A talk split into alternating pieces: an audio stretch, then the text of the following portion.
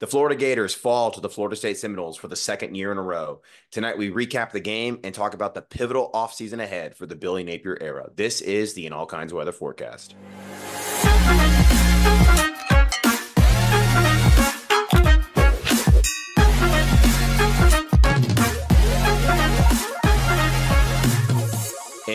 Welcome in to another episode of the In All Kinds Weather Forecast. I am your host, Chris Haynes, alongside my two co hosts tonight, Neil Schulman and Dustin Smith here in the heart of Gator Nation.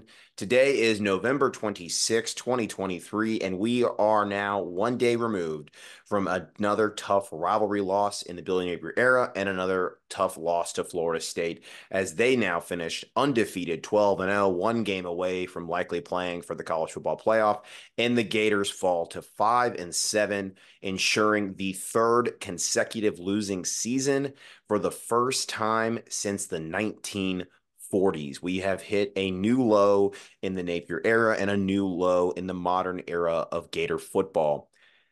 Certainly, guys, not how we wanted to end the season, especially after starting five and two. The Gators looked poised to at least exceed the Vegas line total of five and a half set at the beginning of the season. They did not reach it. They end on a five game losing streak. And this game, of course, got off to a really good start for Florida. Florida was able to get an early lead, actually lead 10 nothing. They led 12 nothing after a safety. And then that's where everything went to hell. Florida decided to do a trick play that backfired mightily and cost the Gators what could have been the knockout blow. And the Gators then, from that point on, were not able to recover. Florida State took the lead out of halftime. Florida was able to regain it for a moment, but then Florida State got it back, didn't relinquish it, ran out the clock. Florida in the fourth quarter of this game had negative 15 offensive yards. That is not a typo. That is not a miscue. Negative 15 yards. In fact, Florida had more yards of penalties in the fourth quarter than they did actual yardage. They finished the fourth quarter with 50 yards of penalties, negative 15 of total offensive yards. So, guys, this was not what we hoped for. This is not how we wanted to end the season. I want to get your initial reaction, Neil and Dustin, of what you think of this one. Uh, there's going to be a lot to talk about tonight it's not what we hope for. That's that's what you said. It's exactly what we knew was coming, Chris. It, it's certainly on my end, but I don't think I was the only one. I mean, let let's just go back. Remember, um, Dustin, you can you can cue this up whenever you want, but there there was a clip that went on on social media of me laughing at the idea of Florida winning this game. And my opening reaction is to this game isn't really any different than my final pregame thoughts. I made this bet with you, Chris, with all of Gator Nation. I said, you know what? I know Florida's not going to win. And you know what? I'm so confident in saying that I will jump into the St. John River if we beat FSU, which you then changed, Chris, to do a cold plunge in the in the Atlantic Ocean right off the coast of South Carolina. And I just for everyone's knowledge, I despise the idea of being cold. I, like I'd rather it be 110 than 10 degrees. It's why I moved down from New Jersey to South Carolina. Like I can't stand the idea of being cold. So when you added the extra layer of me being cold in the mix internally, I was like, no, Neil, don't do it. Don't do it. Don't agree to this. And then I remembered, dude, it's 2023 Florida. You're fine. You're fine. Go ahead. Go ahead. Put this unfazed look on your face. Don't act like it's throwing you for a loop. Don't act like you're nervous. Don't act like you have second thoughts. Just say fine. Just say, okay, sure, let's do it. Because you know you're not going to have to do it. You know exactly what's going to happen. And I'm not even looking for credit here that for being a, a know-it-all. I'm not a soothsayer. I'm not a psychic. I don't have a crystal ball. I've simply watched the 2023 Florida Gator football team. That's it. That is my qualification for being so certain. I mean, when I said Florida had a 5% chance to win this game, I could have just as easily said one one hundredth of 1%, because deep down, I knew exactly what was going to happen before it happened. And again, it's not just me. I think whether we wanted to admit this or not, maybe it's not the tone you want to take when you're striking up conversations with Gator friends. It's definitely not the the typical, yeah, game day, let's go, go Gators type of attitude. But deep down, we all knew what was going to happen. We all knew the loss was coming. As I said, I don't know what form it's going to take. I don't know if the defense will give up 700 yards of total offense. I don't know if Max Brown will throw multiple pick sixes. I don't know if Napier will coach his team out of a victory when it appears that they were on their way to earning a victory. But as sure as that sun will come up tomorrow, Florida will fight. There will be a close contest, and they will do something in some fashion to blow it. Guess what? That's exactly what happened. And yeah, guess you, what else? Now Napier's 11 and 14, and the state of the program is very much up in the air. You did call it that you did say that Florida would fight in this game, make it a close game until the very end, about the fourth quarter. So it did play out exactly how you said it. I think the difference in our score predictions is I said 38 34 Florida. Dustin had 31 30 Florida. You had 38 27 Florida State. I think we expected more offense in this game. I think we were a little bit shocked that actually the defense played the way they did. And Florida, with that, the defense is what kept them in this game. We were just hoping for one more offensive touchdown. I think if Florida had gone up 19 nothing in this game, it would have been eerily similar to the way the Tennessee game was playing out. Whereas Florida goes up by three scores and it becomes insurmountable for a team, especially with a backup quarterback on the road. I don't think Florida State would have come back from that. But Dustin, I want to get your thoughts coming in here of what you your initial reaction is to the victory for Florida State and another rivalry loss for the Gators.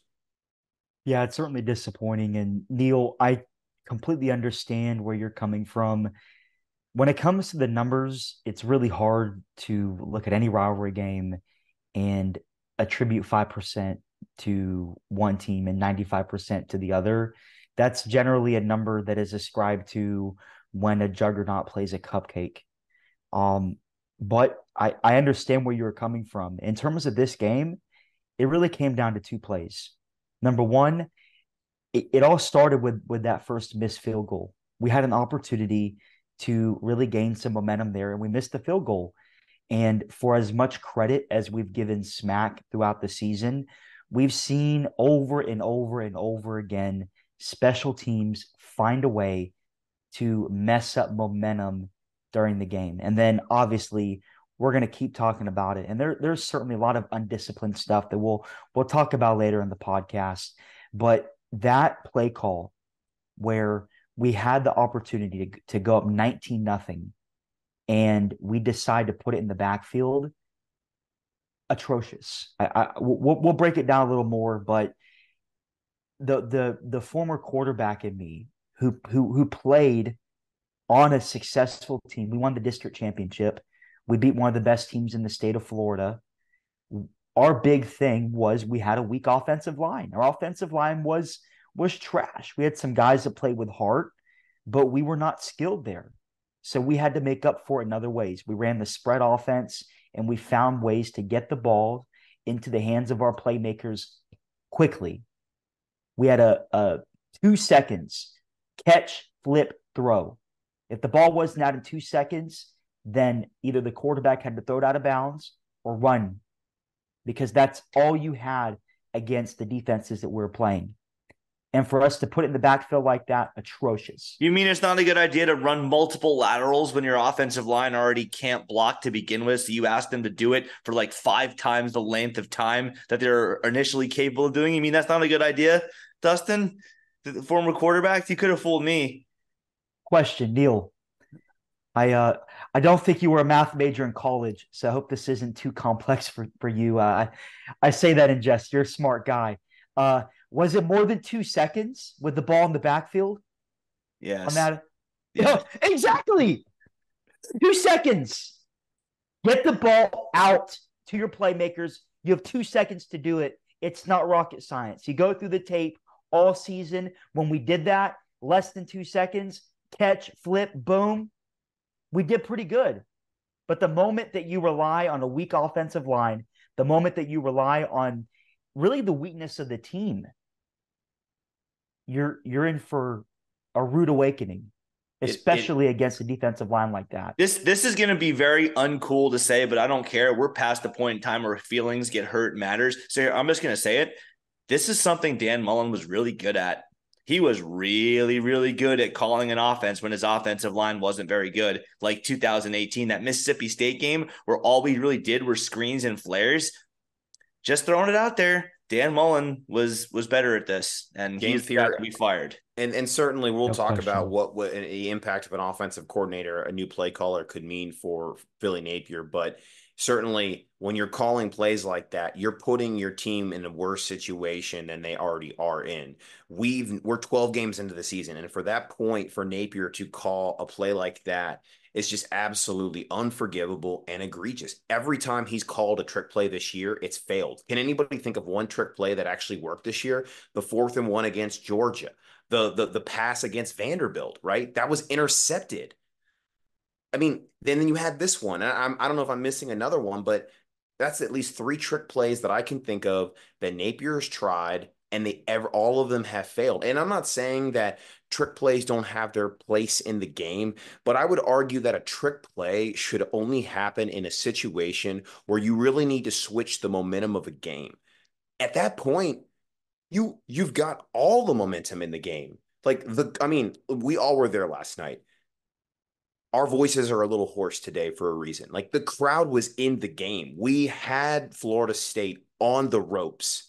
And it's funny, I, I turned to my wife during the game and I said to her, Do you remember that scene in Swamp Kings in the locker room at halftime to bring up Dan Mullen? And Dan Mullen's talking to his team and he says, You got him on the ropes. You got him on the ropes. Now knock them down and knock them the you know what out. And you keep swinging until they're out. At that point in the game, Florida had a chance to knock Florida State on the ground, punch them in the mouth, and knock them out. And that play right there, to me, is is like basically just like going in swinging like aimlessly at your opponent when you've got them wobbling just run the ball, run the damn ball. Oh, play. Montrell Johnson had over a hundred yards in this game. He had over seven yards a pop. We were running with efficiency. Run the ball. We probably win that game in that situation. This is the It- thing. You you say swinging aimlessly, Chris. This is the this isn't swinging aimlessly. You know what, Dustin? I'm I'm going to bring this back. Bring this back. 2021 Kentucky post game pod when it was just you and I. It was just the two of us. And I said at the end of the first half when Dan Mullen just let the clock run out, I said, "Look, we're, we're not conspiracy people. We know that Dan Mullen is not throwing the game. But let me ask you this: If he was, would it have looked any different than what he did?" I don't believe Billy Napier's throwing the game. That's ridiculous. We're not going to entertain it. But I will say this if he was trying to throw the game, would it have looked any different than what he No. did? Could he have possibly called a stupider play than that? Again, your No. offensive line is terrible. It can't block for shit to begin with on normal plays, right?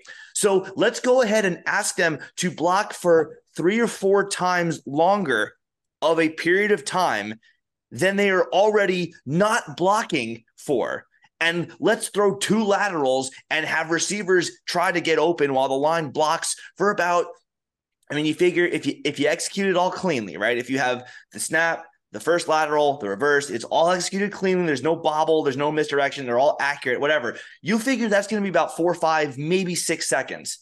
And then the quarterback first starts to scan the field because he doesn't have the ball, right? He needs to get the ball to start going through all his progressions. So again, your offensive line can't block for three seconds. So let's have them block for three times that. Let's have them block for nine seconds. Could you have possibly done something any more brainless than that? I think the answer is no. Like, could, should you have punted the ball on first and 10? Should you have taken a knee? No, that's ridiculous, but that's actually less stupid than what you did. That is less dumb than what you actually wound up doing. Yeah. Well, guys it's it's buffoonery. Now look y'all y'all know me. I love napier. I think he's a great guy great person. We all he's love Napier. injected We all love some, some good things into the program. But there needs to be some accountability because here's the thing. Trick plays are not always bad. And there's certain trick plays. I'm not going to go through what trick plays may have worked in that situation but that was not the trick play to work i mean you look at the tape you look at the strength of fsu's defense they have great pass rushers they have great end men's on the the the end the the Sam, which is the strong side linebacker, and the Buck, which is the uh, the defensive end on the on the weak side. Those guys are excellent, excellent defenders. Some of the best in the country. I wouldn't be surprised if at least one of them is an All American, right? And if not, we made them look like All Americans with how terrible our O line was. I digress. You don't run that play because what do you do when you have a lateral? You bring the defense to that side of the field. And when those guys are free, you, you keep wasting time in the backfield. You're not going to get out of the backfield. If you want to run a trick play, you got to run something that gets it away from the defense. You're running right into the teeth of the defense. Well, and, and Dustin, I think the big thing is in that situation, we needed to get the ball to our playmakers. And on the subject of our playmakers, Eugene Wilson, three touches. Unacceptable. Ricky Pearsall. Unacceptable. Ricky Pearsall, senior night, last game ever as a Gator. He's 52 yards away from breaking a thousand yards. One catch. One target, oh, I believe. One maybe, target. Maybe there was a catch. second. There might have been a second target, but the ball was even still far away. 17 yards for the guy with almost a thousand yards. He was on track to be the first thousand yard receiver in 21 years. The wait will continue at the University of Florida. It is astounding that we cannot break that barrier in the receiving room, but it's unacceptable in a situation where any of those guys would have been better to get the ball to in that situation. Trevor Etienne, who had a lights out performance against LSU and Missouri in consecutive weeks, 10 carries. 10 carries, unacceptable. In you fairness, he was get... playing hurt. Let's let's be fair about that. That's fair, but if he's going to play, get him the ball. I mean, I, this is the last game of the season. You got bowl eligibility on the line you know you've got to you've got to get the ball in his hands more and especially if you're talking about the screen game the flare game he is the best pass catcher out of the backfield. He would have been the perfect guy to get involved in that situation so we did not get it done. Montrell johnson like i mentioned though was the star of the night 18 carries 107 yards six a pop. He did have a touchdown on the on a run that you know, it looked like he w- he went untouched, similar to the way Etienne went untouched in that Missouri game. So a very good run play design there. Max Brown got off to a decent start, but very much struggled in this game, and a lot of that had to do with the fact that his offensive line could not protect him. He was nine of 16, 86 yards. He threw an interception on the final offensive snap of the season when the game was on the line, and you know, guys, it, it's just a shame. I think the offense, who we we talked about it going in this game gave us some confidence that they could do well. Max Brown moved the ball efficiently against Missouri. This Florida State defense was definitely, uh, I think, a little bit more talented than the one he faced last week in Columbia.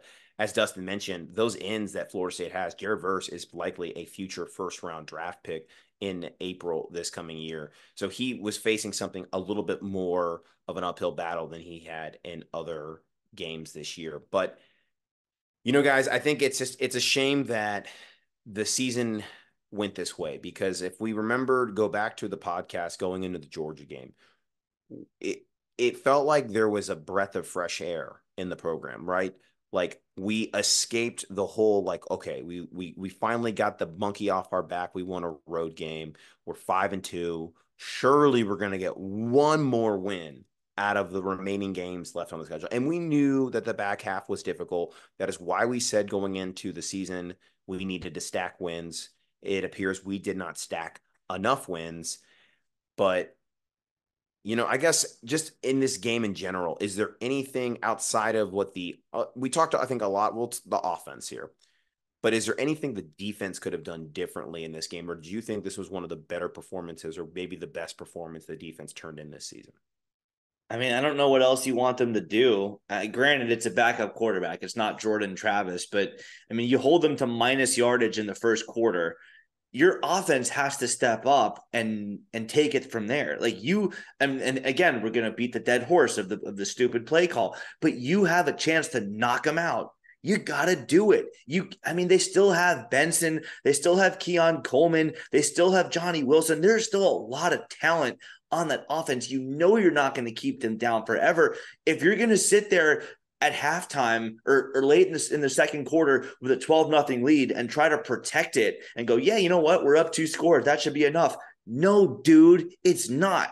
You know they're going to move the ball eventually. You know that Tate Rodemaker is going to make things happen through the air. Your defense has been awful the last month of the year. You know that eventually the dam is going to break. And look, there were there were good things from the defense. I loved what I saw from Cam Jackson. By the way, shout out to him on his senior night. That was an excellent performance. He broke up a pass. He was as as much of a dominating presence in the in the front of the line that you could really have ever hoped there to be this season after we saw the first you know couple months of the year. Um, I mean the secondary was was bad, but it wasn't you know it, it didn't completely lose the game for us either. And the linebackers, you know, again, minus Shamar James, it is what it is, but they weren't terrible by any stretch of the imagination. They weren't awful again, this one is on the offense. This one is specifically on the guy who coaches the offense, who oversees the offense with his play calls. But the defense, I mean, I'm not going to get too far ahead of myself. We'll we'll talk about it more with the grades, but the defense played well enough to win this game for sure. Well, certainly, yeah. Neil. But something that has to be talked about is the undisciplined, unforced errors on. Well, defense. that's a different. Yes, that stupidity is a different debate. I'm talking about just just the X's and O's of on the field. You're going to talk about some guy being so stupid he decides to just spit at his opponent. That's a different topic of conversation. But as far as the actual play on the field between the white lines, between the whistles goes, the, the defense played well enough to win. Yeah, yeah. I mean, I, I mean, you could Dustin. You can look all over the field, but I mean, there was a couple plays where it looked like Jalen Kimber decided to take the play off, and that I mean, I'm just calling out one guy, but there it we're still we're obviously game 12 has happened. We're done with the season. We're still having guys that are out of position that especially on the secondary and the back end that are not making tackles. I thought our front seven played outstanding to your point, Neil, to your point, Chris. But on the back end, we gotta we gotta figure out something in the offseason that you, you gotta you gotta play to the whistle. And that's all fair. That's all fair. But again, we knew that. We saw this defense against Missouri. We saw them give up enough yards to form a new continent against LSU. Literally the worst performance in school history. We've seen Jalen Kimber be out of position all year long. We've seen them miss tackles all year long. You have what you have the portal, the recruiting, the whatever else you want to say about fixing it in the offseason. Yeah, we have to do it, but that's an offseason problem. As far as what we have going up against the Florida State Seminoles in this one game on this one night, the defense did as well as you possibly could have given the obvious limitations that we've seen them show us all year. Yeah, well, and you know the defense. I think that they did play their best game, one of their best games this season. I would say this one in the Tennessee game, and I think it's a performance that, at the very least, sort of vindicates uh, Austin Armstrong as a defensive coordinator. I know a lot of fans after the performances against LSU and Missouri, some called into question whether or not he should remain.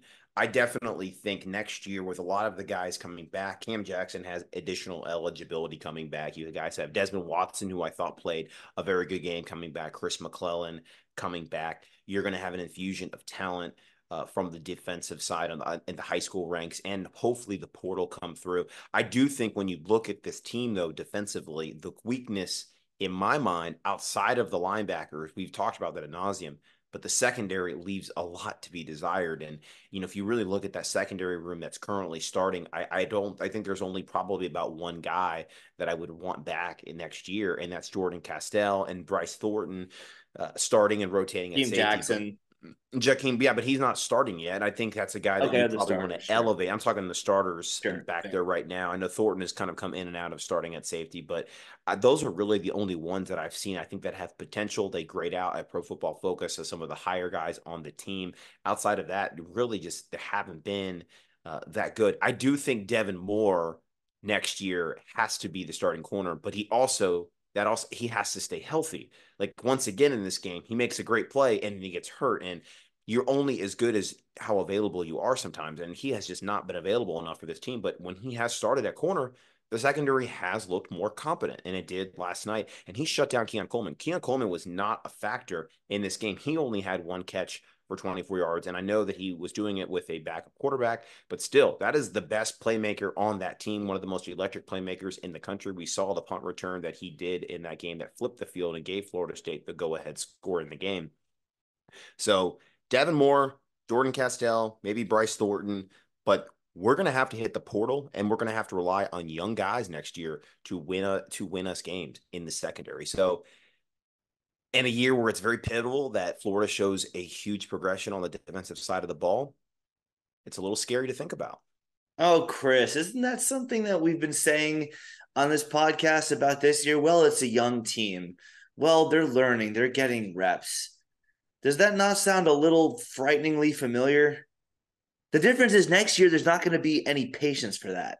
Nope. So not. the entire, essentially the entire Napier tenure, and maybe I'm getting ahead of myself a little bit, but just think about that. The setup is Napier's entire future, and really, you want to go big, big, big, big, big picture. The entire UF administration's future is hinging on whether or not this new batch of young players produces on the football field for the Florida Gators.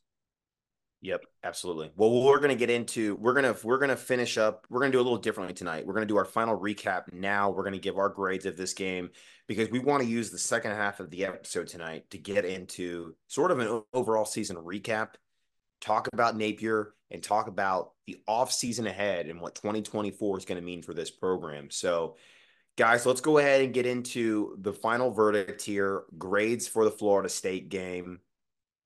Offense, defense, special teams, and coaching. I have a feeling these aren't going to be very high grades overall. We'll start with Dustin here. So, guys, for offense, it's pretty pretty terrible, and and the, this grade heavily coincides with the grade for the coaching staff on the offensive side of the ball. I thought that Max Brown played with a lot of heart. Montrell played excellent, but you, can't give anything higher than an F for offense. It cost us the game, and it, honestly, probably the worst offensive performance of the season, um, other than maybe that performance against Utah uh, at the beginning of the year. But this is worse because you should be better by this point in time. Wait a minute. So, Dustin, is this going to be like that F, or is it going to be like the respectable, like maybe you can survive the, the course if you do well on your next test kind of F? It it'd probably be certainly in in the in the deep F category, probably around a twenty five percent. Okay. You probably still need to retake the class. You're you're you're certainly not getting into the next uh the next element of the you're not getting you're not going bowling. Anyhow, so defense defense played good enough to win, but it wasn't enough. I got to give the defense a B minus. Did they play exceptional during parts of the game? Absolutely. Albeit Florida State was playing with the backup quarterback. They had injuries on um on in other in other in other parts of the of, of their offense. But yeah, B B minus for the for the defense. Special teams D. Missing two field goals. Uh, by the end of the game, it wasn't what cost us. But if we're up, when if if we're up when it comes down to the end of the game, maybe our defense plays different. Maybe we don't give up that touchdown and and, and hold on to win the game. Coaching F, and and Neil, you, you asked about that F, the coaching I'm to have to give him like a five or seven percent. I thought Armstrong played great, but he's only one man. The rest of the the rest of the coaching staff, the, there there needs to be some serious changes that take place. As far as a percentage on the game, I'm gonna have to go with 29 percent. Yeah, I mean, Chris, I'm I'm not gonna be the lowest. Wow. Oh, okay. Um, offense is going to get an F, but they they were semi respectable. Maybe a couple questions go differently. You answer them right. It makes or breaks it. You could have passed it. So go ahead and, and stay enrolled in the course. You might be able to salvage it later on type of F, like a 55 out of 100 type of F. The offensive line itself, if we're going position by position, you get a big fat goose egg zero. You could not possibly have played any worse. I do understand. I do sympathize with the fact that austin barber was out. I do understand. I do appreciate the fact that they would have done better with him in the game. Also kingsley you know if you have those two guys at full health maybe it's very different. Probably is but you know the line as it was zero. Um defense is going to get a b minus. I think that's also what dustin gave. The defense was fine. I think it was a situation very similar to the 2015 game against FSU, where it's under the lights, you're hyped up, you're playing well for three quarters, but then the dam just breaks in the fourth quarter. You just can't keep it going for the full 60. So you fall apart in the end, but that doesn't take away from the first three quarters where you played really well. Um, Chris, as you mentioned a minute ago, shutting down Keon Coleman, who, yes, there is a backup QB in the game, but that's still a massive weapon that FSU had at its disposal. And you, you shut him down for the most part. Uh, special teams, F. I mean, you got to make those kicks, Trey Smack. Um, and he's been great all year. You know, he had, he had, the one bad miss against Arkansas that cost us the win, but you really would have you really would have expected him to make at least one of those two that he missed been up eight at halftime, ideally up 11 at halftime. Maybe then it, it, merits being a little more conservative, or maybe Napier feels a little more emboldened to go for the throat with a two score lead versus the one score lead. Maybe he just got a little nervous in that scenario. But regardless, you got to make those kicks. And and then there was the big punt return that you referenced a minute ago too. That that can't happen. Um, that that just can't happen. So um, F a pretty a pretty bad F but it's not going to be as, as low as the coaching F because coaching, you get a zero. You could not possibly have coached a worse game, Billy Napier. You could not possibly have done anything dumber on that on that first play call after Etienne after the safety, and then Etienne returns that that free kick down into their territory. All you have to do is just go forward. All you have to do is not go backwards and tell your awful offensive line that it has to do something which it's already incapable of doing for three seconds, tell them that they have to do that thing for nine seconds. Blows up the play. It's dead. The drive is shot. Florida scores three more points the rest of the entire game. It completely and wholly shifted the momentum in a bad way, and it cost Florida the game. It could have and should have been 19 nothing at that point. Instead, Florida would go on to just not play the same type of football and they would lose the game. Overall grade, um, I'm going to give it a the 33, 34 type of grade, um, you know, mid 30s. You did some things well, but the missed field goals really hurt the offense. You know, limitations were there, but you should have done more with the ball when you had the chance to. And coaching, um, again, it, it could not possibly have been any worse. So those are my grades. Uh, Chris, wrap it up. Well, guys, my grades are going to be pretty similar to yours tonight. I'm going to lead off with the offense, and yes, I'm going to give them an F. I agree with Dustin. I'm not going to give them that F. It's not the worst. Maybe I've seen. It's pretty bad, but I can't say then like the my Rolodex of offensive performances in my recent memory or in the last 20 years, it's the worst one. So I'm going to give them a, like probably as close to a zero as you can get, but not quite that F. Defense, they played really well. Uh, I'll give them a B. I think that was one of their better performances. They played good enough to give us the win, and I, and that's really what we asked for. We've been asking for out of this defense all season long, and especially in this five game losing streak stretch. If we had if they had given us this performance against Arkansas, we're going bowling right now.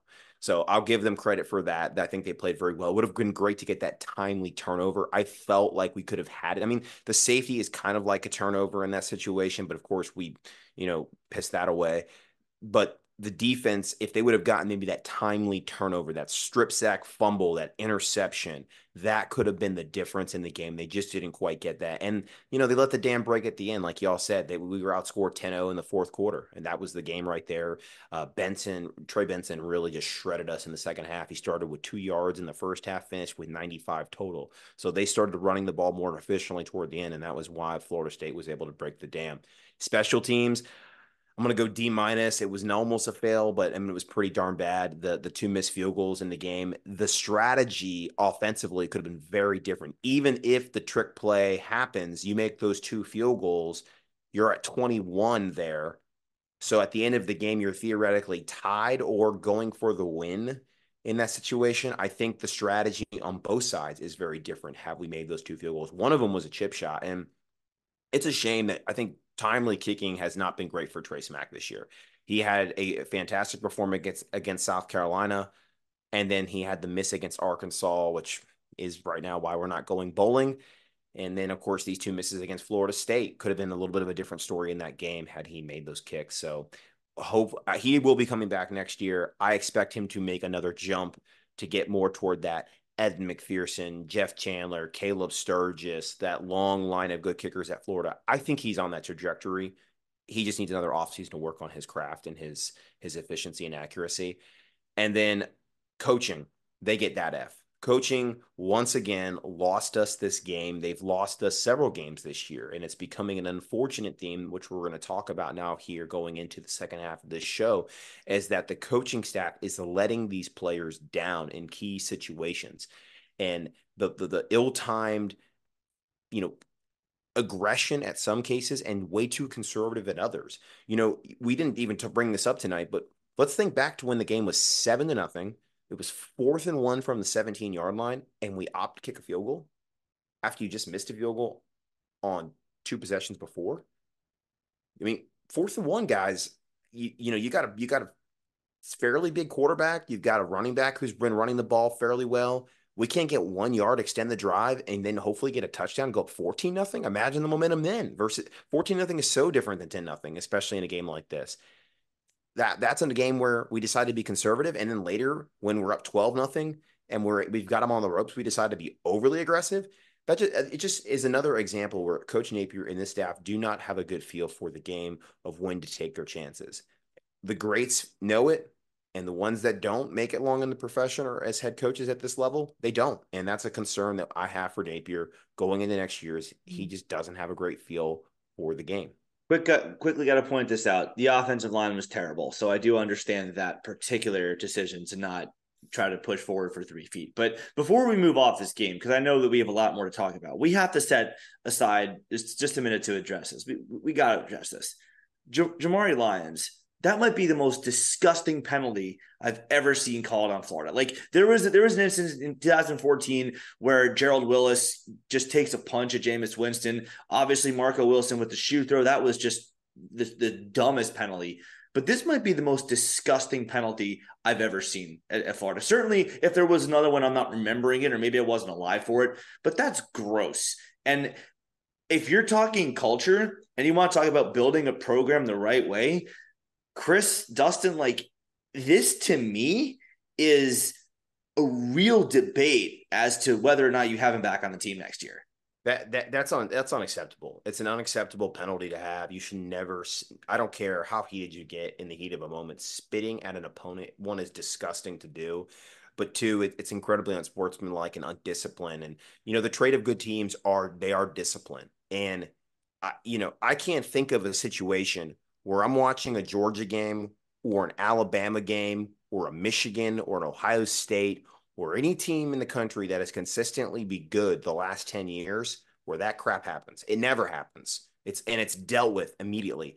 You go back to the Florida Georgia game, mm-hmm. and I was reading this today where apparently there was a there was I, I can't quite remember when it happened in that game, but there was an unsportsmanlike penalty on Georgia, and Kirby Smart made it a point to actually call it out to the reporter as Georgia's up 26 7. So that goes to show how unaccept uh, how that is just unacceptable in that program. Whereas in our program, that just it goes unfettered. And it's happened over and over again where Florida has had undisciplined nature to them. And that's why they're not at the elite of college football anymore. Back when Urban Meyer was here, that did not happen. And when off the field stuff happened, it was dealt with uh, in kind, and some of those guys didn't return. So, and, and unfortunately, that was the downfall of Urban Meyer, if many people remember, is the how undisciplined the program became on and off the field. So you're right, Neil. It, it was a disgusting thing. It's it's unacceptable. And Jamari Lyons, who by the way has played very well actually uh, this year, I think he's he's come up as a as a contributor on that defensive line. Somebody if mm-hmm. he's I think if he's remorseful, I wouldn't kick him off the team for this personally. I think if he's remorseful and he does things in the offseason to show that he can be a better example and a leader for guys coming in the program because he's actually going to be one of the older guys in the program next year, then I think he's an asset to have. And this is a learning moment for a young man because if we can remember the example of uh, what happened to Avery Atkins back in the day, where he was booted from the team, and Urban talks about how that affected him greatly. And I think a lot of people, if, if you don't know the story, Google it. Uh, I, I don't want to get too into it. It's, it's kind of an emotional thing for talking about Avery Atkins, but go back and think, look at that. This is a situation where he made a mistake in a game and he needs to atone for it. But I don't, I would not kick him off the team. I wouldn't go as far to say that. I mean, I don't, I don't, I wouldn't personally either, but I also wouldn't be devastated if you did because, th- dude, undisciplined play has been a staple of Florida football but that's all year long. That ha- but that has to be reflected though from the coaching staff down. It's a sure. attitude reflects leadership. Sure, the coaching Agreed. staff is the leaders of this of the organization of the team. So I know for a fact, just knowing Billy and who he is, probably thinks that's abhorrent. How he deals with that, though, is going to be telling of whether or not it continues in the program. I'm with you on that. My my bottom line is I need to see something done because of it. I don't I, I'm not saying what it is. I'm not the head coach of the program. I'm not telling Billy how to do his job in this particular aspect. I will tell him he needs an offensive coordinator, but I think that's pretty common among fans. But I'm not telling him how to how to handle this particular situation. But as you said, Ohio State, Michigan, Texas, Oklahoma, Alabama, Georgia, Clemson, you don't see that from them. And on the rare occasions where you do, it's dealt with and it doesn't happen again. So in this case, it was just a symptom of a larger problem. Did that one penalty cost Florida the game? No, but it certainly didn't help. And as we saw three years ago with Marco Wilson, it can, it certainly could have if the game played itself out in a way where it comes down to one possession and maybe FSU would have punted on that possession. Maybe if the spit happens after a third and 24 stop, it, it could have. Emotions could have gotten to a point where he spits on his opponent after he makes a tackle on a third and 50. It could have. He was emotional enough to do it on, uh, after a second and 12. He could have done it on third and 50. So, again, I'm not saying he has to be kicked off the team, but by all means, this has got to be stopped because whether it's spitting on an opponent, whether it's throwing someone out of bounds when they're already five feet beyond the white chalk, it's a pattern that Florida players do things to hurt themselves, and it's got to stop. Yeah, it's unacceptable. And I think it's very possible that Jamari Lyons is one of the guys that transfers in this offseason. Now, if this happened at a different point in the season with an opportunity to redeem himself, I think he may have had that opportunity.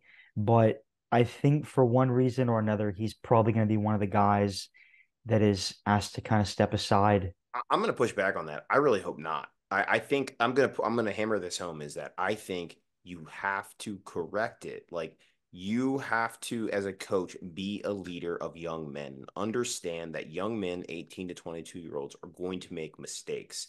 I think that Jamari Lyons can be a contributor to this team, and he made a egregious mistake in the offseason. Let's think about Marco Wilson for a second. Marco Wilson threw the shoe. Years later, he still doesn't regret the decision. The only regret he has is he didn't throw the shoe farther. Okay. Clearly, a guy that doesn't give a damn about Florida or the logo. If Jamari Lyons says, you know what, I messed up, I made a mistake, I'm going to pay for it this offseason. I'm going to work my butt off and I'm going to be a major contributor as we try to bring Florida football back to the standard that it should be. That's a great story. And I think that's what we should be rooting for. That's what we should be encouraging. And we need guys like Jamari Lyons in the program. I mean, he was a contributor on this team. We need guys to come back next year and contribute and improve.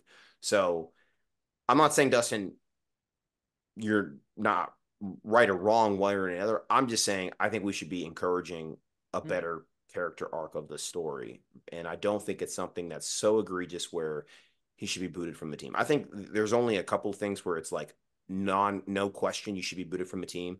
Obviously, what Jalen Kitna did last year, gone. You hit a woman, gone. You commit a hit your felony. coach. Yeah, hit well, your coach depends what's going on in the locker room. Gray area on that one. I don't know about it. Depends who the player is too, right? yeah, um, you, knew what I was alluding to there too. I, I did. Well, you know, and uh, I think if anybody also saw the other night, uh, Trey Wilson uh, kind of slapping out at I think it was David De- Decker um, to get back onto the field last night. Uh, some of those jokes kind of came back again, but I mean I think in that situation, it was heated moment. He was pa- he was just passionate, like he just wanted to play in the game. But to put a bow on it, and just I guess to go back and put my final grade on the team because that's where we were at. Uh, I would say I'm with. I, I think that this isn't the worst performance of the year, but it's bottom third for sure. And I would put it right around 33, 34% where Neil is. I, I I agree with Neil. It's right around that ballpark. So well, and guys, one more, one more really quick thought. I do agree with Chris that there has to be growth. There has to be the ability for a character arc and redemption, and that is something that not just Jamari Lyons because he spat at an opponent, but the entire team can draw some motivation from. Even, even you, you talk about hitting a woman, Chris.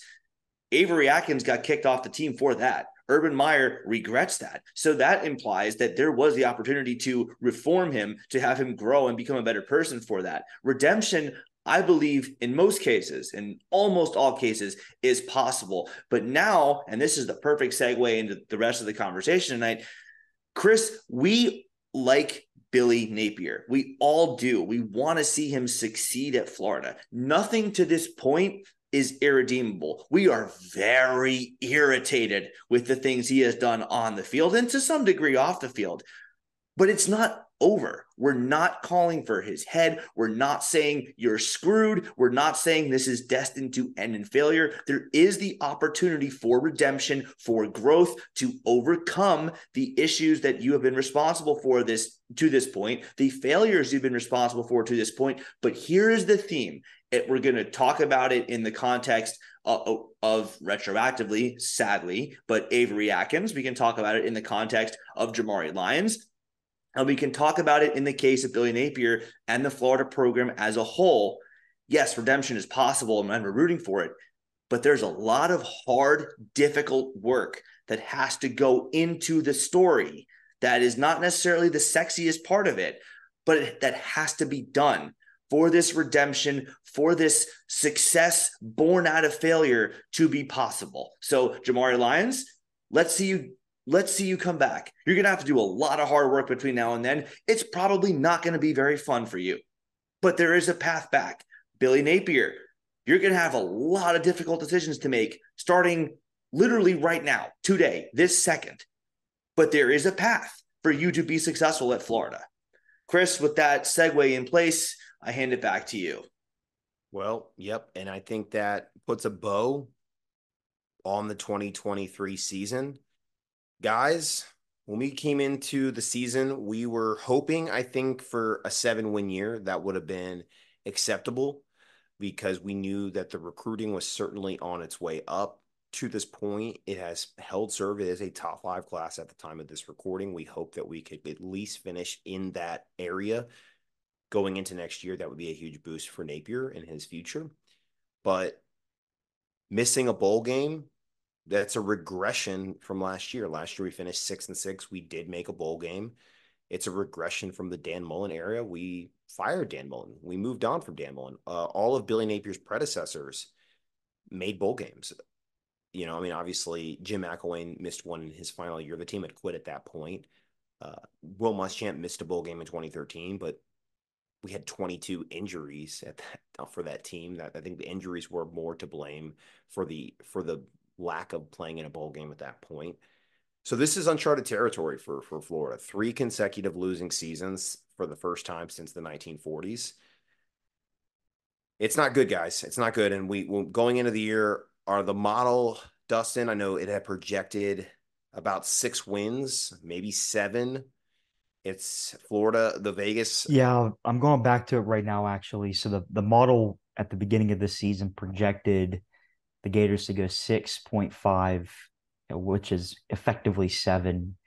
Um, and then 5.4 losses, which is effectively five. So seven and five, six and six. Yeah. And we fell one to two games short of that. And look, Trey Smack makes a field goal versus Arkansas Florida stops a fourth and 17 versus Missouri. We're a seven win team going into Florida State.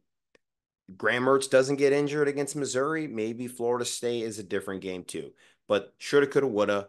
The fact of the matter is, as Neil has said time and time again, good teams find ways to win games. Bad teams find ways to lose games. Florida's five and seven. They have lost the majority of their games. They are a bad team. They're a bad team. They're a worse team in some respects than last year. If you dig deep into the statistics and the advanced analytics, it would actually say otherwise. Some of Florida's success rates um, defensively and offensively are actually better. So, guys, let's talk about the recap of the season really quick. I want to get your thoughts just overall where you think we are at the state of the program three months later when we did a show with the high top guys.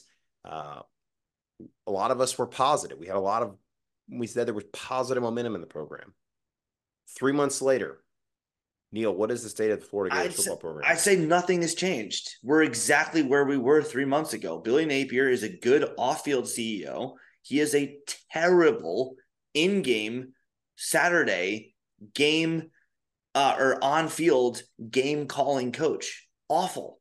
Uh, Shelton raised his eyes. His eyes almost popped out of his head when I said that. I said I want to give Billy Napier two different grades as an on-field CEO and an off-field CEO. I gave him an, an A as an off-field CEO. I said he's a C as an on-field coach. That might have been generous. I think his play calling somehow got worse now. Granted, he does not have a top five NFL draft pick to mask some of his in game coaching deficiencies, nor does he have a first team All American on his offensive line and a second very good offensive lineman like an Ethan White or Michael Tarquin to help mask those deficiencies. But I would argue that nothing has changed. He's still a bad in game coach. He's got some talent. You know, we, we saw Trey Wilson step into the offense. He made some plays. Justin Shorter out, Trey Wilson in. Obviously, you know, they're not the same exact type of receiver, but the idea still holds. They're they're talented. Get them the football. Let them make things happen. Trevor Etienne was back. Montrell Johnson was back. Ricky Pearsall was back.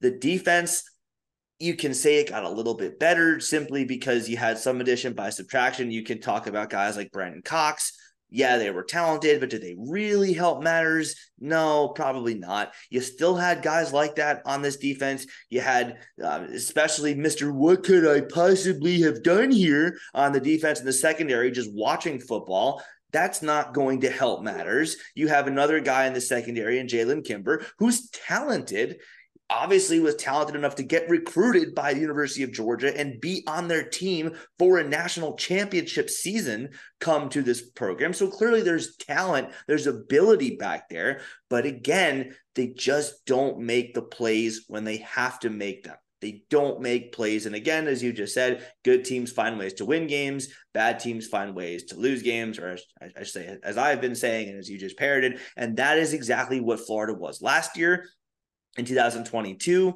They found ways to lose games they probably should have won. Kentucky, you should have won that game last year, the one in the swamp, by the way, two years ago. You should have blown South Florida to Kingdom Come. You never should have lost to Vanderbilt. And if we're being real, you probably should have beaten FSU on the road. Bad play calling again in that game cost Florida on the road there. So again, they're finding ways to lose games they should win really if you, if you go game by game in the schedule it's almost exactly the same too. You have one big win right early in the year utah his first year tennessee this year under the lights espn the big time espn crew is there calling it. You feel good about yourself in september. There's one terrible loss it was Vanderbilt his first year. It was Arkansas this year. Kentucky humbles you and slaps you upside the head in both years. You have a very underwhelming performance against a bad opponent from the lower level of Division One, South Florida, your first year. You probably really could have lost that game. That could have gone either way had they been able to execute a simple snap, hold, and kick on the last second field goal. And then Charlotte this year, you win by 15 points, but there's a lot to be desired. You clearly did not play up to your ability in that game. So, really, the seasons mirror each other. It's just a difference of winning one game, which, by the way, works in your favor more in the past because you got worse from 2022 to 2023. You go from six and six to five and seven. Chris, we've stagnated, and it all goes back to what I talked about a couple weeks ago and have been talking about really all all season long Billy, you had your chance to make these moves that could better your program in the offseason between 2022 and 2023. You should have seen, you had enough evidence that this two offensive line coach approach in lieu of a special teams coordinator no, it's hurting your program. Jason Marshall fumbles the punt in the end zone. The, the disaster against South Carolina on special teams, even though we won that game by 32 points, should have been enough to tell you you needed to make a move there. Your boneheaded play calls in games should have been enough to go, you know what, watching the film, I really probably shouldn't have done that. And now times that enough times that you need someone to call the plays for you. You should have noticed all these things after last year. You didn't do it. And all the same things that cost us last year came back to haunt us again. So, Chris, Dustin, here we are again. Billy is in the exact same spot he was in three months ago, 12 months ago, even. Let's see what he does different.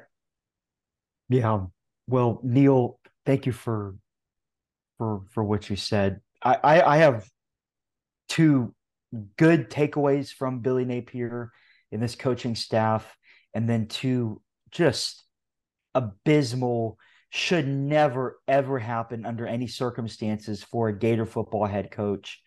Uh, takeaway or two takeaways. So, so number one, Graham Mertz, outstanding quarterback. To have a completion percentage in the SEC above 70%. I know we don't throw it down the field a lot. That's understandable, but still, he's played, he played lights out at quarterback for the Gators. Coming into the season, a lot of people were questioning the quarterback room. And that was a major reason why Vegas had picked Florida to go around five and seven, right? They were still right, unfortunately, but it was a completely different uh, prognostication than what actually happened. Graham Mertz was excellent. He was the reason why we won some of these big games. Unfortunately, he couldn't do everything.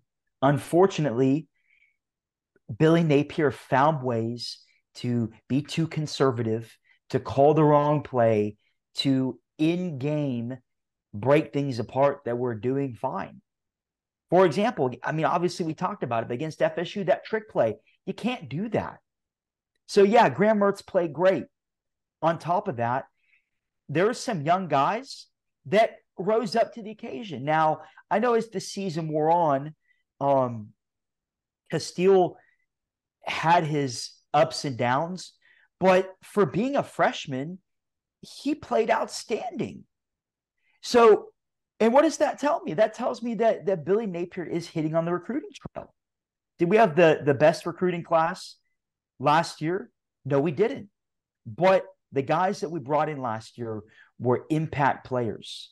This recruiting class coming in, we have Derek Lagway coming in. When I and and I would love to hear, hear your thoughts, Chris, on him. I know you've been studying him a lot, but Derek Lagway is a generational talent.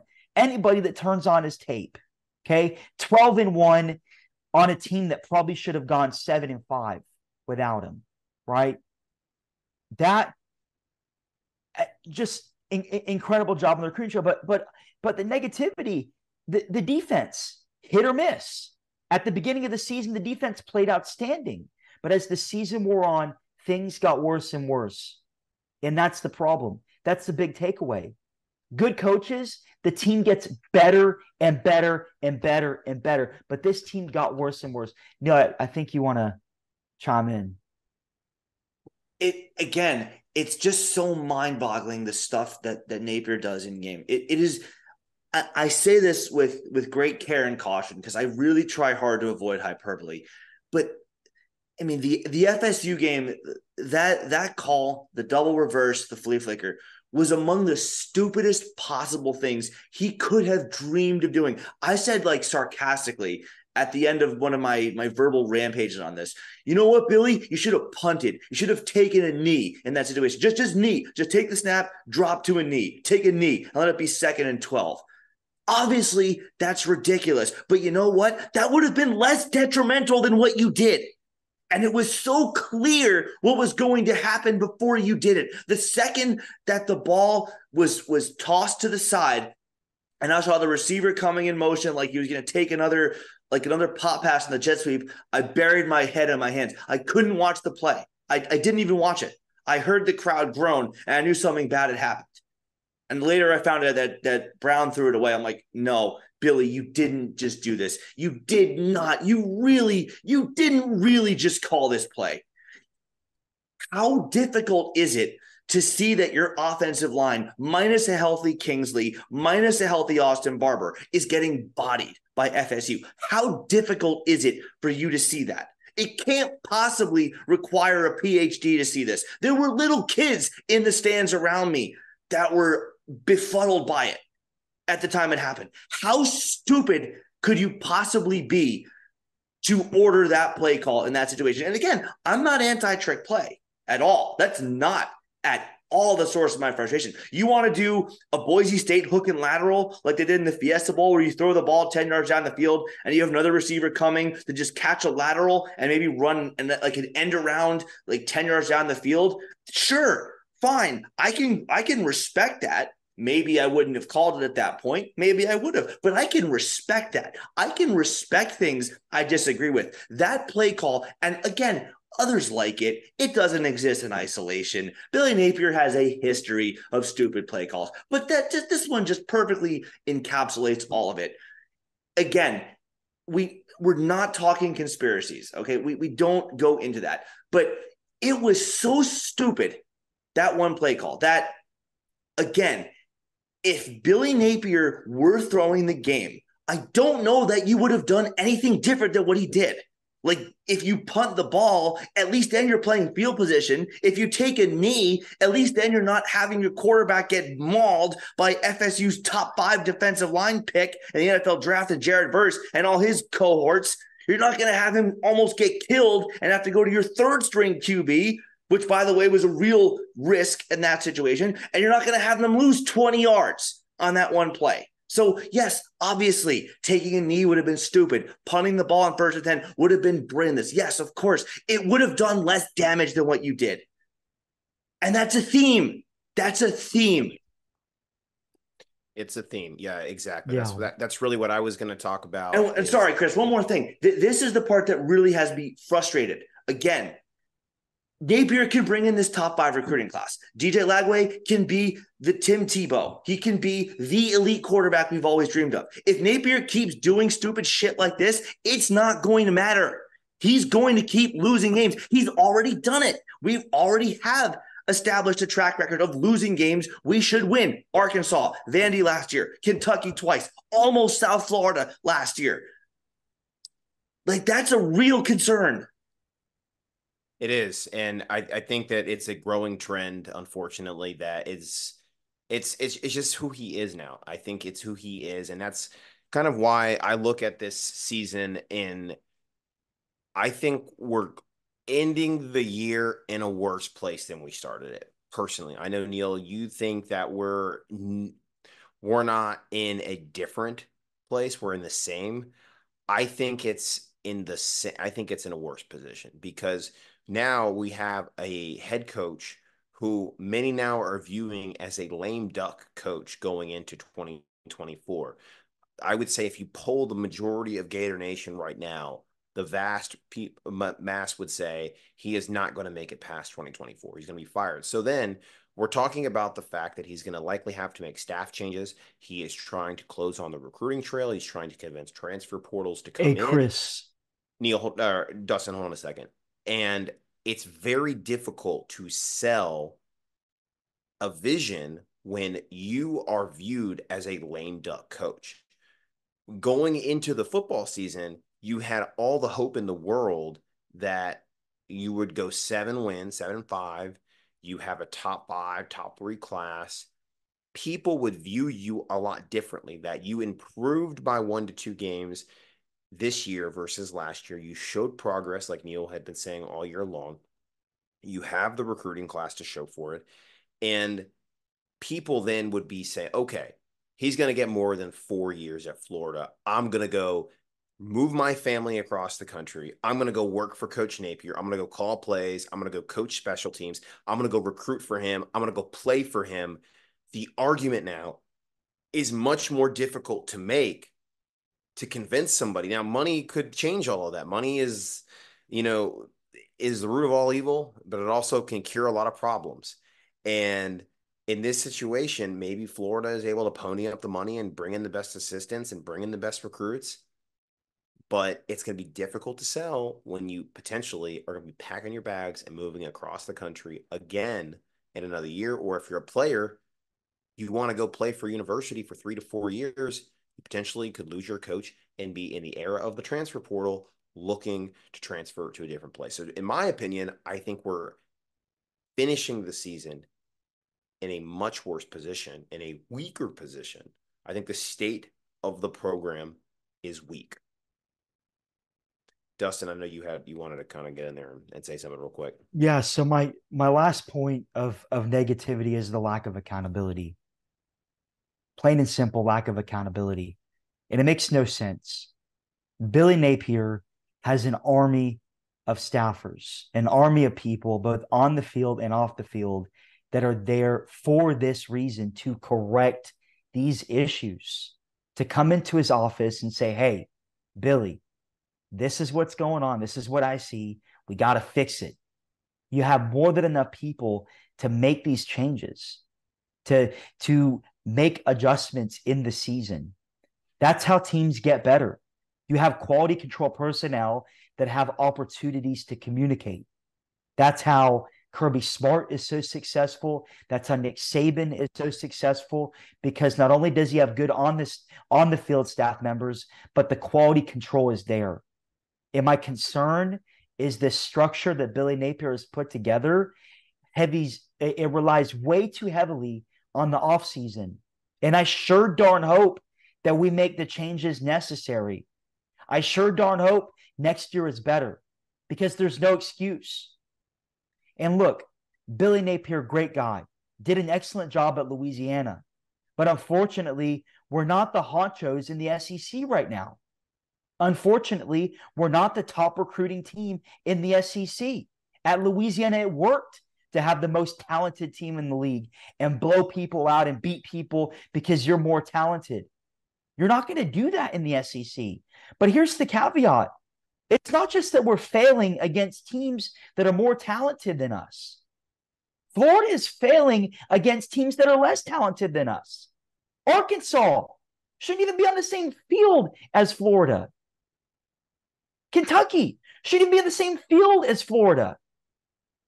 Missouri, I know they're improved. I know Drinkwitz is doing an outstanding job there, but they shouldn't be on the same field as Florida when it comes to talent. But here we are, a coach that should be beating teams that were more talented than, and, and we're losing. And what does that come back to? That comes back to accountability.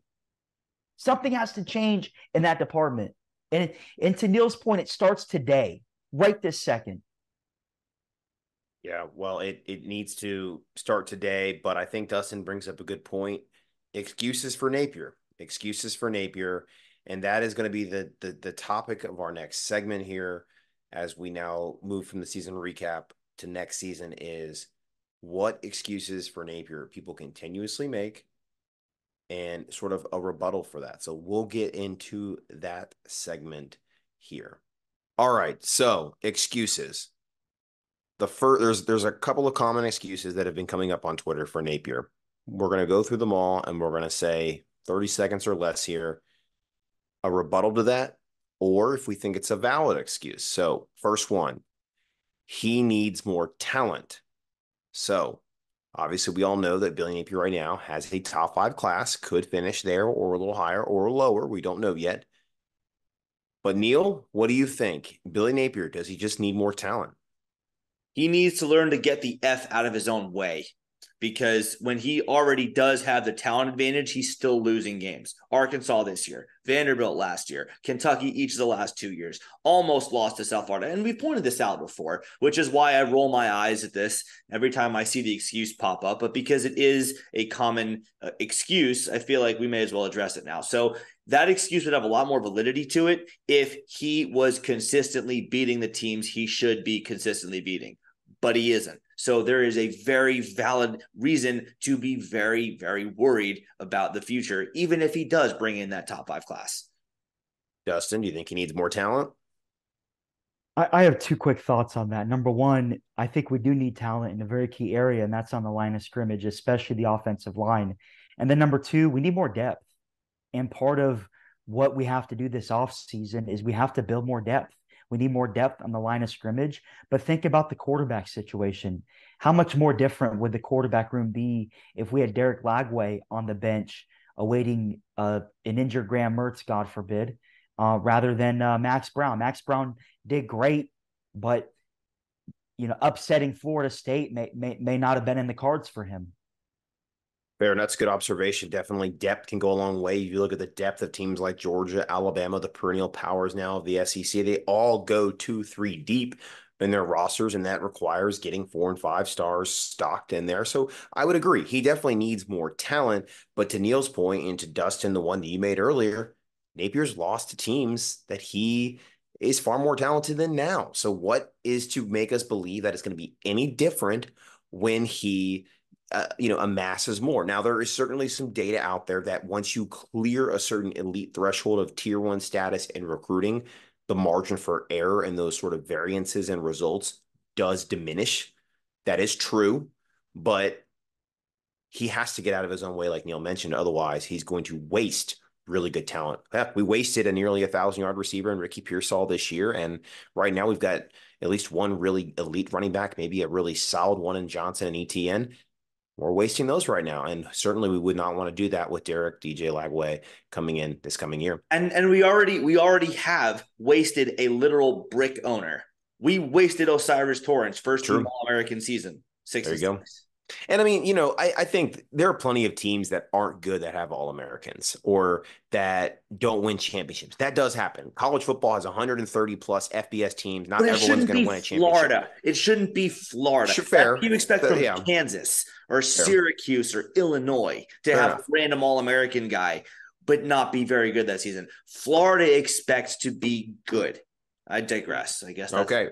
Well, on that though, Florida expects to be good the excuse, though, is every rebuild is different. So the argument with this one is that Florida, the previous coaches inherited a lot more talent, better situations.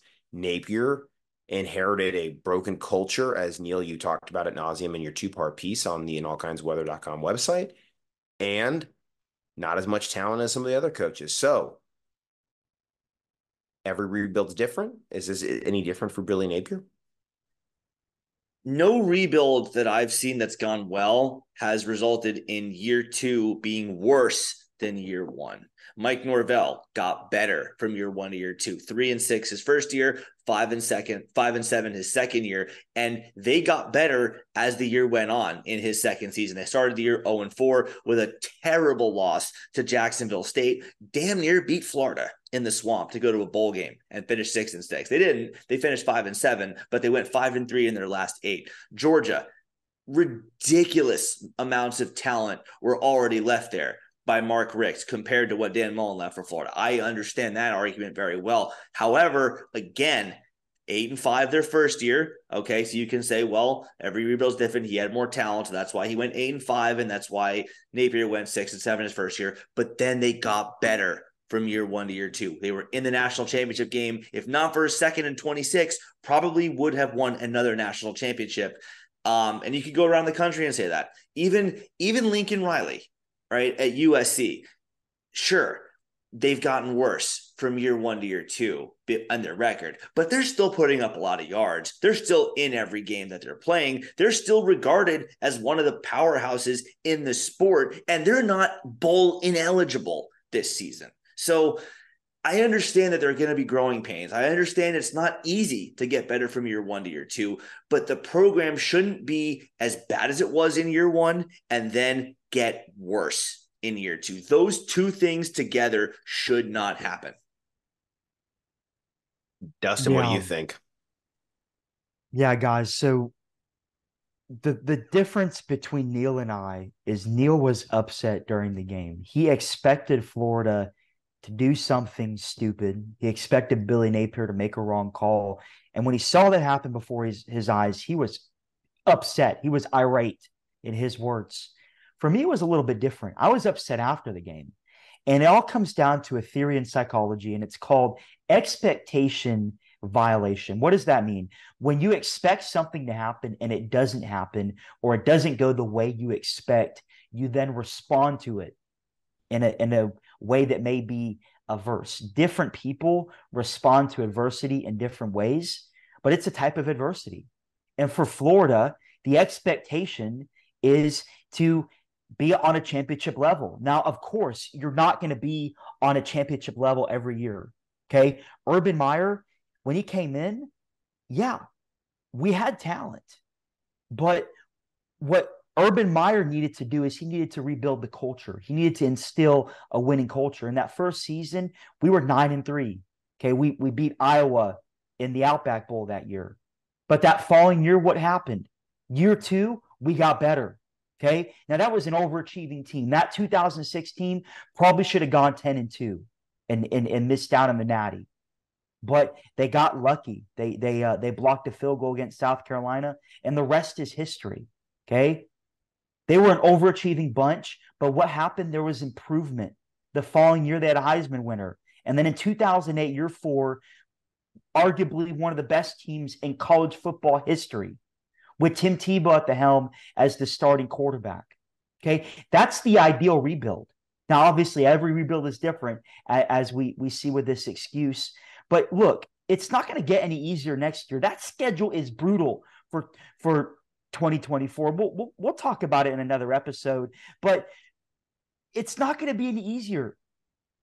Six and seven and then five and seven is not the progression that we're looking for as Gator Nation. Now, let me just end this with saying that. Neil, Chris, I'm actually going to ask you a question. Do you think our expectations are wrong? No. Do you think we're no, experiencing expectation no, violation? No. Entire Should thought we- process should we, rejected. Should we expect seven and five, six and six no. as the Florida Gators? no. For a rebuilding year, yes, but ultimately, no. Entire thought process rejected. No. No, no. And by the way, let me let me point out Florida's real a quick. sleeping giant. Florida's a sleeping giant, and, And that's it. you need to That's awake. You need to awake the giant. And the, I remember Paul Bear Bryant said that for so long in the seventies and eighties is that Florida is a sleeping giant. It's just going to take one coach to awaken it. And then in comes T. Spurrier in nineteen ninety, and the rest is history. Six SEC titles, a national championship, a Heisman Trophy winner. It then led into the two thousands. You hire a coach like Urban Meyer, and look, like you said, two years later, national championship. The same thing can happen at Florida today. If you hire the right coach, you hire the right guy to lead the program, there you have all the resources at your fingertips to succeed at the University of Florida. You have a Now more than fantastic ever. you have a fantastic Yes. state that everybody wants to move to. You have the flagship university of the state. You have the talent rich, fertile recruiting grounds that are the state of Florida. Who wouldn't want to transfer and finish their college career at the University of Florida, have a degree here, a university that has put hundreds of men in the NFL? They do it every single year. They've done it even in years when they haven't been good. There is no excuse for Florida to take years and years for rebuild. And I know we've said it. I think this one may be a little bit different in the sense that it's probably was always going to take more than two or three years to get to the elite level that we expect. And that is because I do think we were devoid of talent versus where Will Muschamp inherited it, where Urban Meyer inherited it from Ron Zook. Steve Spurrier had a lot of talent when he came here in 1990. He talks about that, how he realized he was going to be able to win right away at Florida. It just took the right coach. I don't think he, Billy Napier, had the talent to compete with Georgia, clearly, to compete with LSU, to compete with Alabama, to compete with the best of the SEC. But he certainly had enough talent to compete with Arkansas, Vanderbilt, Utah, Kentucky. Kentucky South Florida. South Florida, all these schools that we've either struggled to beat or didn't beat, we should be beating. And look, let's think about this, guys. If if Billy Napier beats Vanderbilt like he's supposed to last year, he's at least seven and five, maybe eight and five in year one. Totally acceptable in a year one rebuild. This year, he could have very well finished eight and four if he had beaten teams like Arkansas, Kentucky, a wounded Florida State team at home. Could have beaten Utah. Should have beat Missouri, could have beaten Utah if they just showed up and were prepared. I mean, we're talking eight, nine wins in year two. That's improvement. That's a but that's where it should have been. And that would have been acceptable going into next year, where it's like, okay, the next jump is 10, 11 wins. Now we're like, well, shoot, if he doesn't even win nine wins, can he even survive? So I do think every rebuild is different, but at the University of Florida, rebuilds should progress in the upward trajectory by year two and they are not. Chris, what was it that I was saying lies. all year long? What was I saying all year long? You that I want to see progress. You don't need to see a New Six bowl. You don't need to see a Natty or an SEC or an Eastern Division title. You just need to see progress. Did I get that? Progress. We did not get that. So it, it's quite the- understandable then that I'm very irritated. Why I sound maybe a little pissed at the fact that Florida is five and seven, not just sheer the fact that they're five and seven. It's because I asked for something that I thought was very simple and very fair to ask for, and I was denied that request. you sound you sound like it was all been for you. I mean, obviously, I think well because I think that in, in this particular in this particular line of thought, I do speak for a lot of Florida fans. I don't like yes. to say that I speak for Gator Nation. We all wanted, often, but I think in this particular yes. thing, I do. And we that's where wanted, the problem lies. We all wanted progress. That's where the problem lies. Progress. We, solid coaches, solid staffs, instill an, an, an overachieving nature in their team. The expectation is eight and four. So darn heck, we're going to go 10 and two. The expectation is five and seven. So darn heck, we're going to go seven and five. Whatever that expectation is, we're going to do better because we are better than what they think. And for us to not do that, it's abysmal. And here's the thing let me say this in all kinds of weather. Okay. Chris, Neil, I know, I know y'all are entrenched in it. And so I'm going to be a defender of not only this brand, but of you guys. People are like, oh, it's in all kinds of weather. Why are you guys being all this and being all that. It's because we care. It's because we care. The whole idea behind it, all kinds of weather, is that when the going gets tough, the tough doesn't get going. Because we care and because we know our team is capable of doing better, we're gonna we're gonna say something about it. Because you know what? We're we don't have the luxury to jump ship. People made the comment, well, why aren't you a Georgia fan? Why aren't you an Alabama fan? Why aren't you an Ohio State fan? Because I care about my Gators. I'm not going to jump ship. Five and we seven, 12 we went to 0. school here. We went to school here. We grew up Gator fans. That's exactly right, Dustin. Like, and I and I agree. I'm glad you mentioned that because I we see a little bit of that, and you know, people calling out the Twitter account and calling out Neil, and and I'll say like it, it is because we have an expectation that is just not being met right now in our football program. We've seen in our lifetimes, we've won three national championships. We know it can be done. That is the expectation. We can get back to that. not saying it has to happen every single year. That is unrealistic, but we should definitely be in contention every few years. And right now, we are nowhere in position to do that. And once again, goes back to the original question every rebuild is different. Every rebuild is different, but at the University of Florida, it should progress toward us becoming contenders once again. The next excuse I do, and this is something I, I I'm going to lead off with, is that he just needs more time. Somebody brought up a good point today, and they actually went back. The last coach to start with a losing record through two seasons and then to go on to win a national championship was Bobby Ross, Georgia Tech head football coach in 1990, back when they didn't have the BCS back when they crowned multiple champions a year, Bobby Ross went two and nine and three and eight, respectively. He actually progressed from year one to year two, but still losing record. Won a national championship by year four, going 11 0 and 1 at Georgia Tech. He actually didn't make it past year five at Georgia Tech, but that just goes to show it is very rare. You look at every single coach since that point to now who has won a national championship has had a winning record through year two. Many of those coaches won those national championships within the first two years. Many of those coaches had records that were they uh, amounted almost 20 wins, if not more, in that period. The only real exception to that was Dabo Swinney, who went 15 and 12 through two years, and it took him several years to win a national championship. But I digress. If you go through the history of college football, and I went back, Bobby Bowden, Joe Paterno, even way before really the modern era of college football, they actually all had like major jumps in you from year one to year two. Both of those coaches losing records in their first year by their second year, double digit win totals. There is historical precedence in this sport that if you do not show major progression through year two, you aren't going to make it.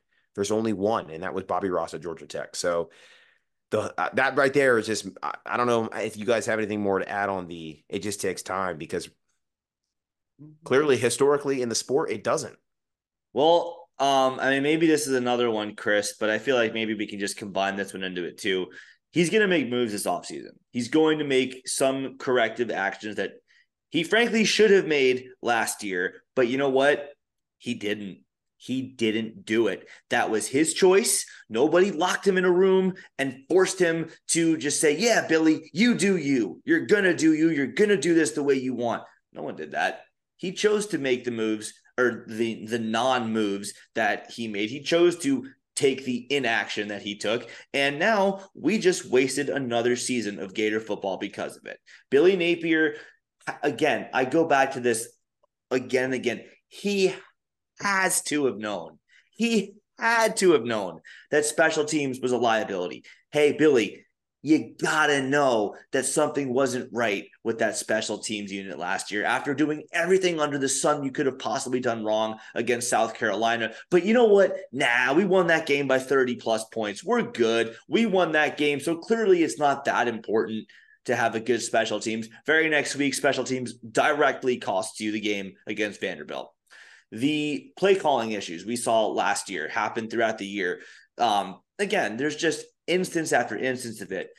By the time the FSU game rolled around, when Florida had a skeleton crew of wide receivers plus one good receiver in Ricky Pearsall, and Napier takes the ball away from his running backs in Montrell Johnson and Trevor Etienne, and he orders Richardson to start throwing the ball all, all over the yard to the point where he throws three straight incompletions and kills a drive. FSU scores. He does the same damn thing again on the next drive. Florida, again, no points out of the drive, doesn't even give their defense a rest, punts the ball away. FSU scores again, and that just kills Florida in a game that they would lose by seven points.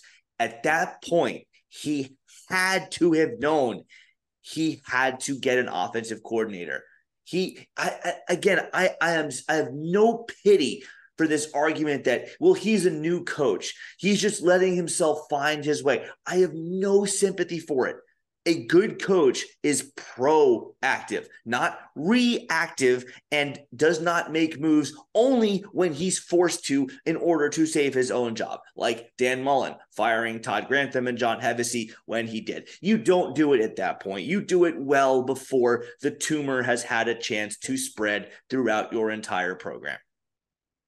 Again, could Napier wind up being a successful coach? Yeah, he could, but he's a year behind schedule now, and that doesn't go away. We're not going to forget about that because, again, we have just pissed a whole season down the drain because of his stubbornness. And if you want to call it stupidity, I don't have any pushback on that particular label here either.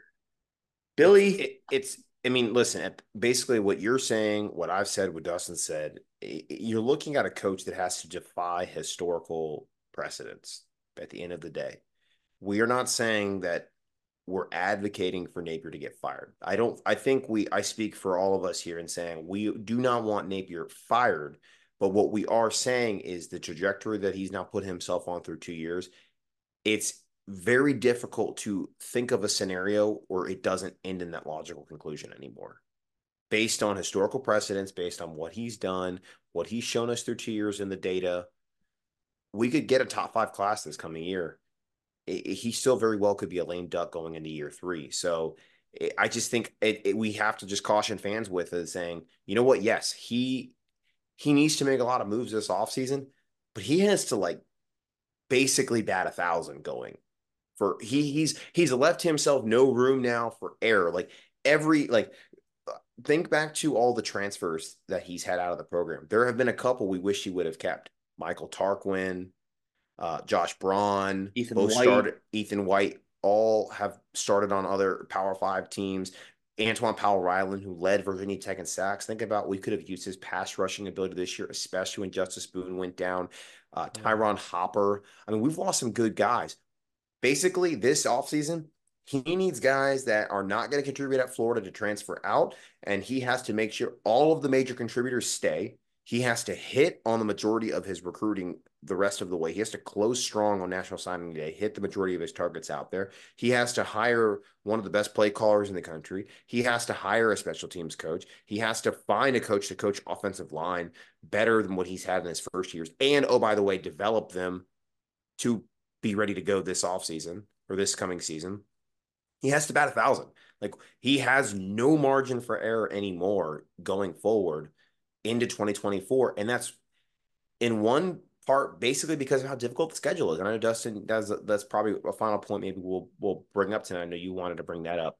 Is Yeah. that the schedule is going to be very difficult next year. And you and if you think that we're negative now, you think that it's just uh, I mean, I know most people probably I feel like most people probably agree with us, more or less. Most Gator fans are on the same plane that we're on with Gator football right now. But if you're not, if you think that we're overly negative, woo, you just sit and watch what happens. If we lose on August 31st to the Miami Hurricanes, you just watch what happens next because things will turn and they will turn fast. Not from us, because again, we're already, I'm not going to say we're predicting a loss to Miami in that game, but we're already bracing for impact. We already accept the fact that that's a very logical possibility that we could lose that game. And then, Dustin, I know this is your talking point you've been waiting on for a while. That schedule is not conducive to winning a lot of games. So you lose that game to Miami, you fail to stack those two wins at the start of the year against the Hurricanes and then against Samford. Boy, oh boy, could things get ugly and they could get ugly quick. So Dustin, I'll let you take the floor now and talk about their schedules the rest of the way. But just just pointing that out there, this this thought process does not exist in isolation, and there will be a lot more people joining us in this line of thought if that first game goes badly against Miami. Yeah, it's been said when it comes to coaching, you have a three legged chair. Leg one is recruiting, leg two is on the field coaching, and leg three is personnel, whether it's staff or your players. And Billy Napier has done a, a, a pretty good job with the the staff, other than you obviously need to do offensive coordinator. There's some changes need to take place. Recruiting is good. Obviously, we spoke about the in-game stuff, but here's the thing: this offseason, this I'm gonna make a bold statement here. This offseason is the most important offseason for the Florida Gators in the last 15 years. Because if we get this right and we turn this around and there's a miracle next season and we win eight, nine, ten games, which obviously looking at the schedule, if we win nine, ten games, that'd be outstanding. Okay. I will I will get up on top of the highest skyscraper in Orlando and scream at the top of my lungs, go Gators if we win 10 games next year. Okay. But if it doesn't go to plan and Billy Napier doesn't get it done over this offseason, it could set us back another five, ten years. Because if he doesn't get it done, we probably will have a new coach and we're going to have to start all over. And it's Yeah. unfortunate Nobody because wants Billy Napier right now has all the tools that he needs to get it done. He just has to do it. Nobody wants that, Dustin. Nobody, Chris. No, nobody wants it. That's the thing. Last point for me, real quick. Nobody here is rooting for Billy Napier to fail. We can go back to what I said like an hour ago. This is God already a long show. We'll go back to what I said about an hour ago. Whether it's Avery Atkins and, and hitting the woman, or Jamari Lyons spitting at someone, or Billy Napier effing up the situation by not doing anything last offseason. Until it isn't, pretty much anything is reversible. It's fixable. It's not done until it is. And it's not done right now. So, Napier, you have time. You have a chance to write things. And we are rooting for you to do so. But now the conversation shifts from you really have to make these moves to you will make the moves or you will be fired. That's it. That's it. That's the plan. That's how it works at the University of Florida. You will succeed or you will get fired. There is a lot of historical data to back that statement up. Likability is not a substitute for wins. You will win games or you will be looking for employment somewhere else. We are rooting for you to choose option A. We are rooting for you to win games here. But at this point, I mean, we, we can't we can't want it enough. You either will or you won't. Indeed. So we're going to have a lot more shows ahead to talk about specifically what Napier's going to have to do this offseason as we look ahead to next season, as we recap this season, and as we gear up for National Signing Day, which is now less than a month away. A lot of news is going to be coming. So there is no better place to come for that news than right here at the In All Kinds Weather Forecast. So if you're watching here on YouTube, make sure to hit like down below, hit subscribe. That way you're notified whenever new videos come out because there will be a lot of new content coming out over this next month. Just because the season is over doesn't mean we're done here at the In All Kinds of Weather Forecast. So make sure to leave your comment, what you think of the show tonight, and what your thoughts are on the season this far. And then if you're listening on the audio format, please rate and review the show. It helps bring all of Gator Nation great content. Also want to shout out our merch store at an allkindsweather.com slash merch. Neil is sporting the orange polo. It's Christmas time. It's time to buy uh, your friends and family some some some gifts or Hanukkah, or whether, depending on what you celebrate this time of year. Good time to buy somebody uh, some good merch. And Neil's also got the uh, the good old cup there. So there's that is just two of the items that we have as he now reaches for another one if you're watching on video format. So we got the hat. So there you go. Maybe like a, a little package, a polo, a hat, and a cup for Christmas, Hanukkah, whatever it is you celebrate this time of year. Uh, go on and allkindsweather.com slash merch. We'll leave a note in the comments down below where you can buy that stuff. But thank you all so much for tuning in to another episode of the In All Kinds of Weather Forecast. Thank you for entrusting us this year as we have – previewed and recap now 12 games. We are sad that this will be the last game of the season that we will be previewing. We really hope that Napier makes all the necessary changes next year so we could be previewing and recapping more than 12 games next season. So, from all of us here at the In All Kinds Weather Forecast, want to thank you all for your support. Go Gators, and we will see you very soon in all kinds of weather. We will all stick together for F L O R I D A. I think we're entitled to some sunny weather soon, but as Dustin said, it doesn't mean we care any less. So I'll leave y'all with that. But thank you guys again for listening and watching and, and just consuming our content all year.